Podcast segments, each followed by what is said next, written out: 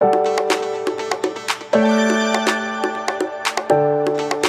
Knowledge Spiral Podcast.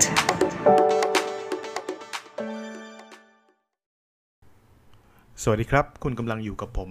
นิรันดร์บริรัตน์เจ้าของเพจ The Knowledge Spiral นะครับ คนที่ตามเพจ The Knowledge Spiral มา ได้สักระยะหนึ่งเนี่ยก็คงพอจะเห็นแล้วว่า Knowledge Spiral เนี่ยเป็นเพจที่จะเล่าเรื่องราวกับเรื่องการบริหารจัดการนะครับ บางทีก็เอา ข่าวสารในโลกธุรกิจเนี่ยมาเล่าให้ฟัง บางทีก็มีแนวคิดมี framework มีทฤษฎีต่างๆ ที่ผมได้ไปเห็นได้เรียนรู้มานะครับ ก็มาแชร์ให้ฟังกันนะครับ episode นี้เป็น episode แรกนะฮะ ก็ยังไม่ทิ้งกับ concept ของ knowledge spiral นะครับ ก็ยังเป็นเรื่องกับเรื่องบริหารจัดการอยู่ดีนะครับ แต่ขออนุญาตเริ่มจากแนวคิดของ Alex Oswander ซึ่ง ถือว่าเป็นกูรูทางด้านบริหารจัดการทางด้าน innovation ที่ผมสนิทที่สุดแล้วกันนะครับ เพราะว่าผมเองเนี่ยได้มีโอกาสไปเรียนกับ Alex Oswander ที่บาเดนนะครับเมืองบาเดนประเทศสวิตเซอร์แลนด์นะครับตอนนั้นไปเรียนสิ่งที่เขาเรียกว่า strategizer boot camp คำว่า strategizer เนี่ยคือชื่อบริษัทของ Alex นะครับ ตอนนั้นเนี่ยในปี 2018 นะฮะก็ Alex เปิดคลาสนี้ขึ้นมานะครับ พื่อจะสอนเกี่ยวกับเครื่องมือและวิธีแนวคิดต่างๆ เกี่ยวกับเรื่อง innovation ที่เขาได้สั่งสมมาตลอดเวลา 10 ปีเนี่ยนะครับ ใครที่ไม่รู้จัก Alex ก็คือเขาเป็นคนเขียนหนังสือเรื่อง business model generation เป็นผู้คิดค้นเครื่องมือที่เรียกว่า business model canvas นั่นเองนะครับ แล้วก็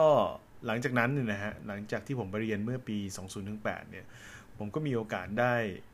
ชวนอเล็กซ์นะฮะมาสอน Master Class ที่เมืองไทย 2 ครั้งด้วยกันนะครับ ก็อยากจะให้เพื่อนๆชาวไทยมีโอกาสได้ลองเห็นว่าเวลาระดับกูรูอย่างอเล็กซ์เนี่ยที่เป็นกูรูระดับโลกเนี่ยนะครับเวลาเขา facilitate workshop เนี่ยเขาเขาทำยังไงนะฮะโดยเฉพาะครั้งล่าสุดเนี่ยเมื่อปลายปี 2019เนี่ย facilitate workshop ให้กับคนถึง 600 คนนะฮะแล้วก็ feedback ออกมาค่อนข้างดี หลายๆ คนก็บอกว่าโอ้ไม่น่าเบื่อเลยไม่น่าเชื่อนะครับ facilitate คน 600 คน แล้วก็ใช้เวลา 2 วันเต็มนะฮะแต่หลายๆ คนก็ยังตื่นนะฮะไม่มีหลับนะครับ เท่าที่ผมสังเกตดูแทบจะหลับน้อยมากนะฮะหรือไม่เห็นเลยนะฮะวันนี้เนี่ยนะครับขออนุญาตหยิบยกเอาบางส่วน จากหนังสือเล่มใหม่ของ Alex Oswander ที่ชื่อว่า The Invincible Company เล่มนี้ยังไม่มีแปลเป็นไทยนะครับ เพราะว่าเพิ่งออกมาเมื่อเดือนเมษายนนี่เองก่อนโควิดติดเดียว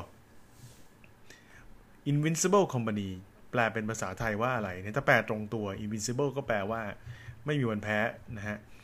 หรือจะบอกว่าไม่มีวันตายก็ได้ เป็นองค์กรที่อยู่ยั้งยืนยงคงกระพันอะไรทำนองนั้นนะฮะในเซกชันหนึ่งของหนังสือเล่มนี้เนี่ยนะฮะแล้วเขาพูดถึงคำว่า business R&D นะครับ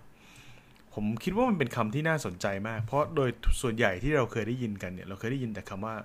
research and development หรือ R&D นะฮะ แต่ไม่ค่อยมีคนพูดถึงคำว่า R&D อเล็กซ์นี่เขาพูดถึงคำนี้ว่าอย่างนี้ครับว่าจริงๆคำว่า innovation เนี่ยเราได้ยินกันมานานแล้วนะฮะแต่ส่วนตัวอเล็กซ์เองเขาคิดว่าคนที่ทำงานด้าน innovation จริง ๆ เนี่ย มีไม่เยอะ คนส่วนใหญ่ที่บอกว่าทำ innovation จริง ๆ คือทำ R&D หรือทำ technology development นะฮะความเชื่อของเขาอย่างหนึ่งก็คืออคำว่า R&D เนี่ย มันไม่ได้หมายถึง innovation ทั้งหมดนะฮะ โอเค เดี๋ยวเราว่ากันในประเด็นนี้ทีหลังนะครับ แต่ย้อนกลับมาก็คือ พอบอกว่าเรื่อง innovation เนี่ย มีคนทำน้อย แล้วก็เป็น area ใหม่นะครับพอเป็น area ใหม่มีคนทำน้อย มันก็เลยมีความเข้าใจผิดๆหรือมี misconception เกี่ยวกับเรื่องนี้ หลายอย่างด้วยกันนะครับ แต่ทางอเล็กซ์สรุปออกมาเป็นประเด็นทั้งหมด 5 ประเด็นนะฮะ เดี๋ยวผมจะไล่เรียงไปทีละประเด็นเลยนะครับ ประเด็นแรกนะครับ ความเข้าใจผิดที่ 1 innovation ไม่ใช่เทคโนโลยีหรือ R&D เพียงอย่างเดียว จริงๆแล้วเทคโนโลยีหรือ R&D เนี่ย เป็นเพียงแค่องค์ประกอบของ innovation เท่านั้น อเล็กซ์ให้คำนิยามไว้ว่า จริงๆ แล้ว innovation เนี่ย คือการค้นหาวิธีใหม่ ๆ ที่จะสร้างคุณค่าให้กับลูกค้า แล้วก็สร้างคุณค่าให้กับตัวบริษัทเอง ตัวอย่างที่เขาชอบยกเสมอนะครับ ในเวิร์กช็อปหรือว่าในวิดีโอคลิปหรืออะไรก็แล้วแต่ก็คือ Nintendo Wii อาจจะเก่าหน่อยนะครับ แต่หลาย ๆ คนเนี่ยน่าจะจำกันได้นินนิน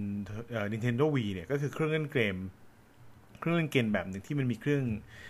ที่เรียกว่า Nunchuk เนี่ยนะฮะ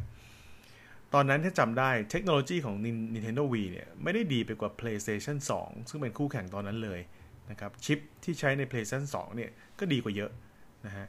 แต่ Nintendo Wii เนี่ยก็ยังประสบความสำเร็จในหมู่คนที่เป็น casual gamer หรือคนที่เล่นเกมเพื่อความบันเทิงนะฮะนี่คือตัวอย่างหนึ่งที่บอกว่าบางทีเนี่ย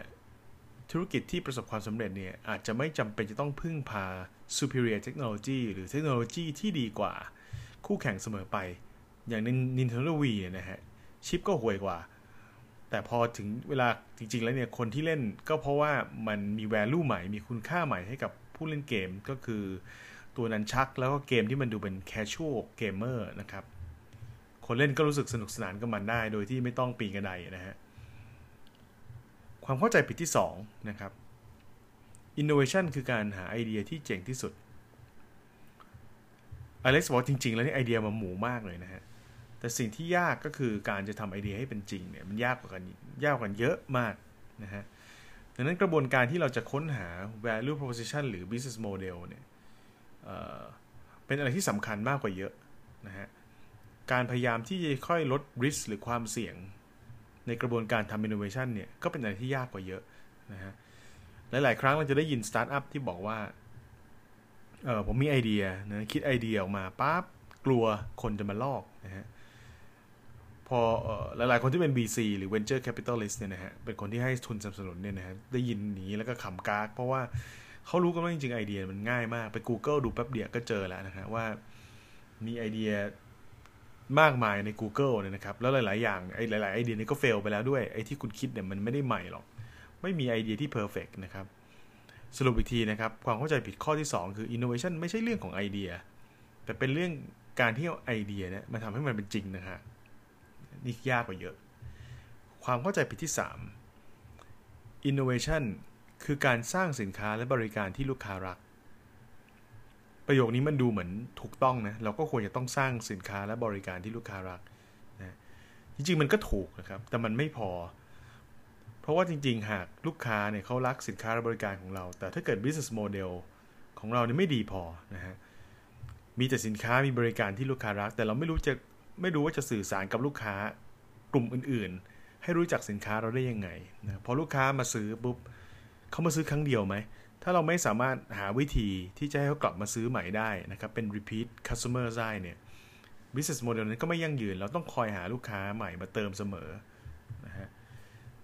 หรือเราบริหาร cost กับ revenue ไม่ดีกลายว่า cost มัน overrun หรือ cost กลายเป็นว่ามากกว่า revenue ที่เราเก็บได้แล้วก็ตายเหมือนกันนะฮะหรือในกรณีที่เรามี resource อะไรบางอย่าง ทรัพยากรอะไรบางอย่าง ที่เราจำเป็นจะต้องใช้ในการที่ให้สินค้าบริการนี้มันสามารถเซิร์ฟหรือแพร่กระจายไปให้ลูกค้ากลุ่มใหญ่ได้ แต่เราหามันไม่ได้นะหามันไม่พอนะเราก็เจ๊งเหมือนกันนะครับ สรุปอีกที มีสินค้าและบริการที่ลูกค้ากลุ่มหนึ่งรัก ก็อาจจะไม่พอถ้า business model business model ของเราเนี่ย ไม่เจ๋งพอ ความเข้าใจผิดข้อที่ 4 innovation สำหรับ genius เท่านั้น คนทั่วไปเนี่ย ไม่มีทางเป็น genius เหมือน Steve Jobs หรือ Jeff Bezos แล้วก็ไม่มีทางที่จะคิดอะไรที่เป็น innovation ได้ อันนี้นี่ไม่จริงเลยนะครับอเล็กซ์อธิบายว่า innovation ไม่ใช่ศาสตร์มืดหรือความลับสวรรค์นะฮะที่ อ้โหพระเจ้าจะประทานให้กับ genius เท่านั้น แต่จริง ๆ มันสามารถเรียนรู้ได้ ยิ่งตอนนี้นี่มีเครื่องมือมีกระบวนการอะไรต่างๆ อย่างอเล็กซ์เองนี่ก็มีเครื่องมือเป็นเจ้าพ่อเครื่องมือเนี่ยมีเครื่องมือเพียบเลย ให้เราได้ลองศึกษาดูว่าจะใช้เครื่องมือเหล่านี้ในการปั้น innovation ให้เกิดขึ้นได้ยังไงนะฮะสรุปก็คือข้อที่4นี่นะครับ อย่าคิดว่า innovation เป็นเรื่องของอาชริยะบางคนหรือบางกลุ่มเท่านั้น แต่ทุกคนสามารถทำเรื่อง innovation ได้ เพียงแต่ต้องศึกษาแล้วก็ต้องอึดนะฮะ โดยอาศัยเครื่องมือต่างๆ ที่มีในตลาดเนี่ยนะครับ เยอะแยะมากมาย ข้อสุดท้าย innovation เป็นเรื่องที่บริษัททั่วๆไปก็ทำอยู่แล้ว ไม่ได้มีอะไรที่แฟนซี รู้ๆกันอยู่แล้วนะครับ แต่ในความเป็นจริงก็คือหลายบริษัทเนี่ยอาจจะคิดว่าทำอยู่แล้ว รู้อยู่แล้วทำมาเป็น 10 ปี แต่เราก็เห็นกันอยู่ว่ามันก็ไม่ได้ประสบความสำเร็จนะฮะหลายๆบริษัทอาจจะมีการลงทุนในเรื่อง R&D ไปเยอะ แต่พอถึงเวลาเนี่ยกลับมาย้อนดู กลับพบว่ามันไม่ได้ผลหรือไม่ได้ Impact อย่างที่บริษัทเองต้องการ เพราะว่ามัวแต่ไปมุ่งพุ่งเป้าหรือมุ่งเป้าไปที่ R&D แบบเดิมมาเป็น 10 10ปีนะฮะเออแล้วอเล็กซ์ก็เน้นอีกว่านะฮะ จริง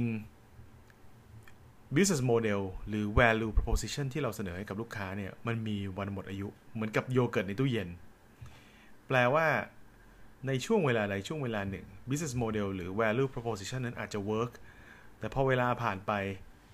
มันจะไม่ work อีกแล้ว นั่นเป็นที่มาที่บอกว่า R&D เนี่ย เป็นแค่ส่วนหนึ่งเท่านั้นนะครับ ตอนนี้เนี่ยเขาเลยชวนให้เราที่เป็นนัก innovator เนี่ยนะฮะ มาคิดถึงคำคำใหม่ มันคือ business R&D หรือการ พุ่งเป้าไปที่การออกแบบการค้นหา business model การค้นหา value proposition ที่เหมาะสมสำหรับลูกค้าครับสรุปอีกทีนะครับ 5 ข้อ ข้อแรก innovation ไม่ใช่ R&D เท่านั้น R&D เป็นเพียงส่วนหนึ่งนะครับข้อที่ 2 innovation ไม่ใช่การหาไอเดียที่เจ๋งที่สุดไอเดียเดียวครับแต่จริงๆ มันเป็นเรื่องของ execution มากกว่าทำยังไงให้ไอเดียนี้เป็นจริงได้ ข้อที่ 3 innovation ไม่ใช่แค่ การที่เราสามารถสร้างสินค้าและบริการที่ลูกค้ารักได้ แต่มันต้องมี business model ที่เหมาะสมสำหรับตัวสินค้าและบริการนั้นด้วย ข้อที่ 4 innovation ไม่ได้มีไว้สำหรับ genius หรืออัจฉริยะอย่าง Steve Jobs หรือ Jeff Bezos เท่านั้น แต่ทุกคนสามารถเรียนรู้กันได้ ข้อสุดท้าย innovation หลาย ๆ บริษัทอาจจะดูเหมือนทำมานานแล้ว แต่ต้องตั้งคำถามแล้วล่ะว่าที่เราทำมาตลอดระยะเวลาเนี่ยมันโอเคหรือยังนะครับ ควรจะใส่ใจเรื่อง business R&D มากกว่าแค่เทคโนโลยี R&D อย่างเดียว โอเคสำหรับใครที่ยังไม่ได้เคยอ่านหนังสือเล่มนี้นะครับ ผมเข้าใจว่าเมืองไทยน่าจะยังไม่มีใครสั่งมาขายนะฮะ อาจจะต้องสั่งจาก Amazon หรือว่า Book Depository นะครับ ถ้าเกิดมีโอกาสในพอดแคสต์หน้านะครับ จริงๆหนังสือเล่มนี้หนามาก เรียกว่าเป็นการ รวบรวมประสบการณ์กว่า 10 ปีของอเล็กซ์ที่เขาเปิดเวิร์กช็อปมาทั่วโลก เป็นที่ปรึกษาให้กับบริษัทต่างๆ ทั่วโลกเนี่ยนะครับ มารวมไว้ในหนังสือเล่มนี้เล่มเดียว ก็ถ้ามีโอกาสหน้านะครับพอดแคสต์จะเอามาส่วนอื่นๆของหนังสือเล่มนี้มาเล่าอีกนะครับ แล้วก็ตั้งใจผมตั้งใจว่านอกจากอเล็กซ์เองเนี่ยก็ยังมีกูรูอีกหลายคนที่ผมชื่นชอบนะครับ แล้วก็ศึกษาแนวคิดเขา อยากจะเอาแนวคิดเขามาเล่าให้ฟังต่อนะครับ ไม่ว่าจะเป็น Steve Blank ไม่ว่าจะเป็น Eric Ries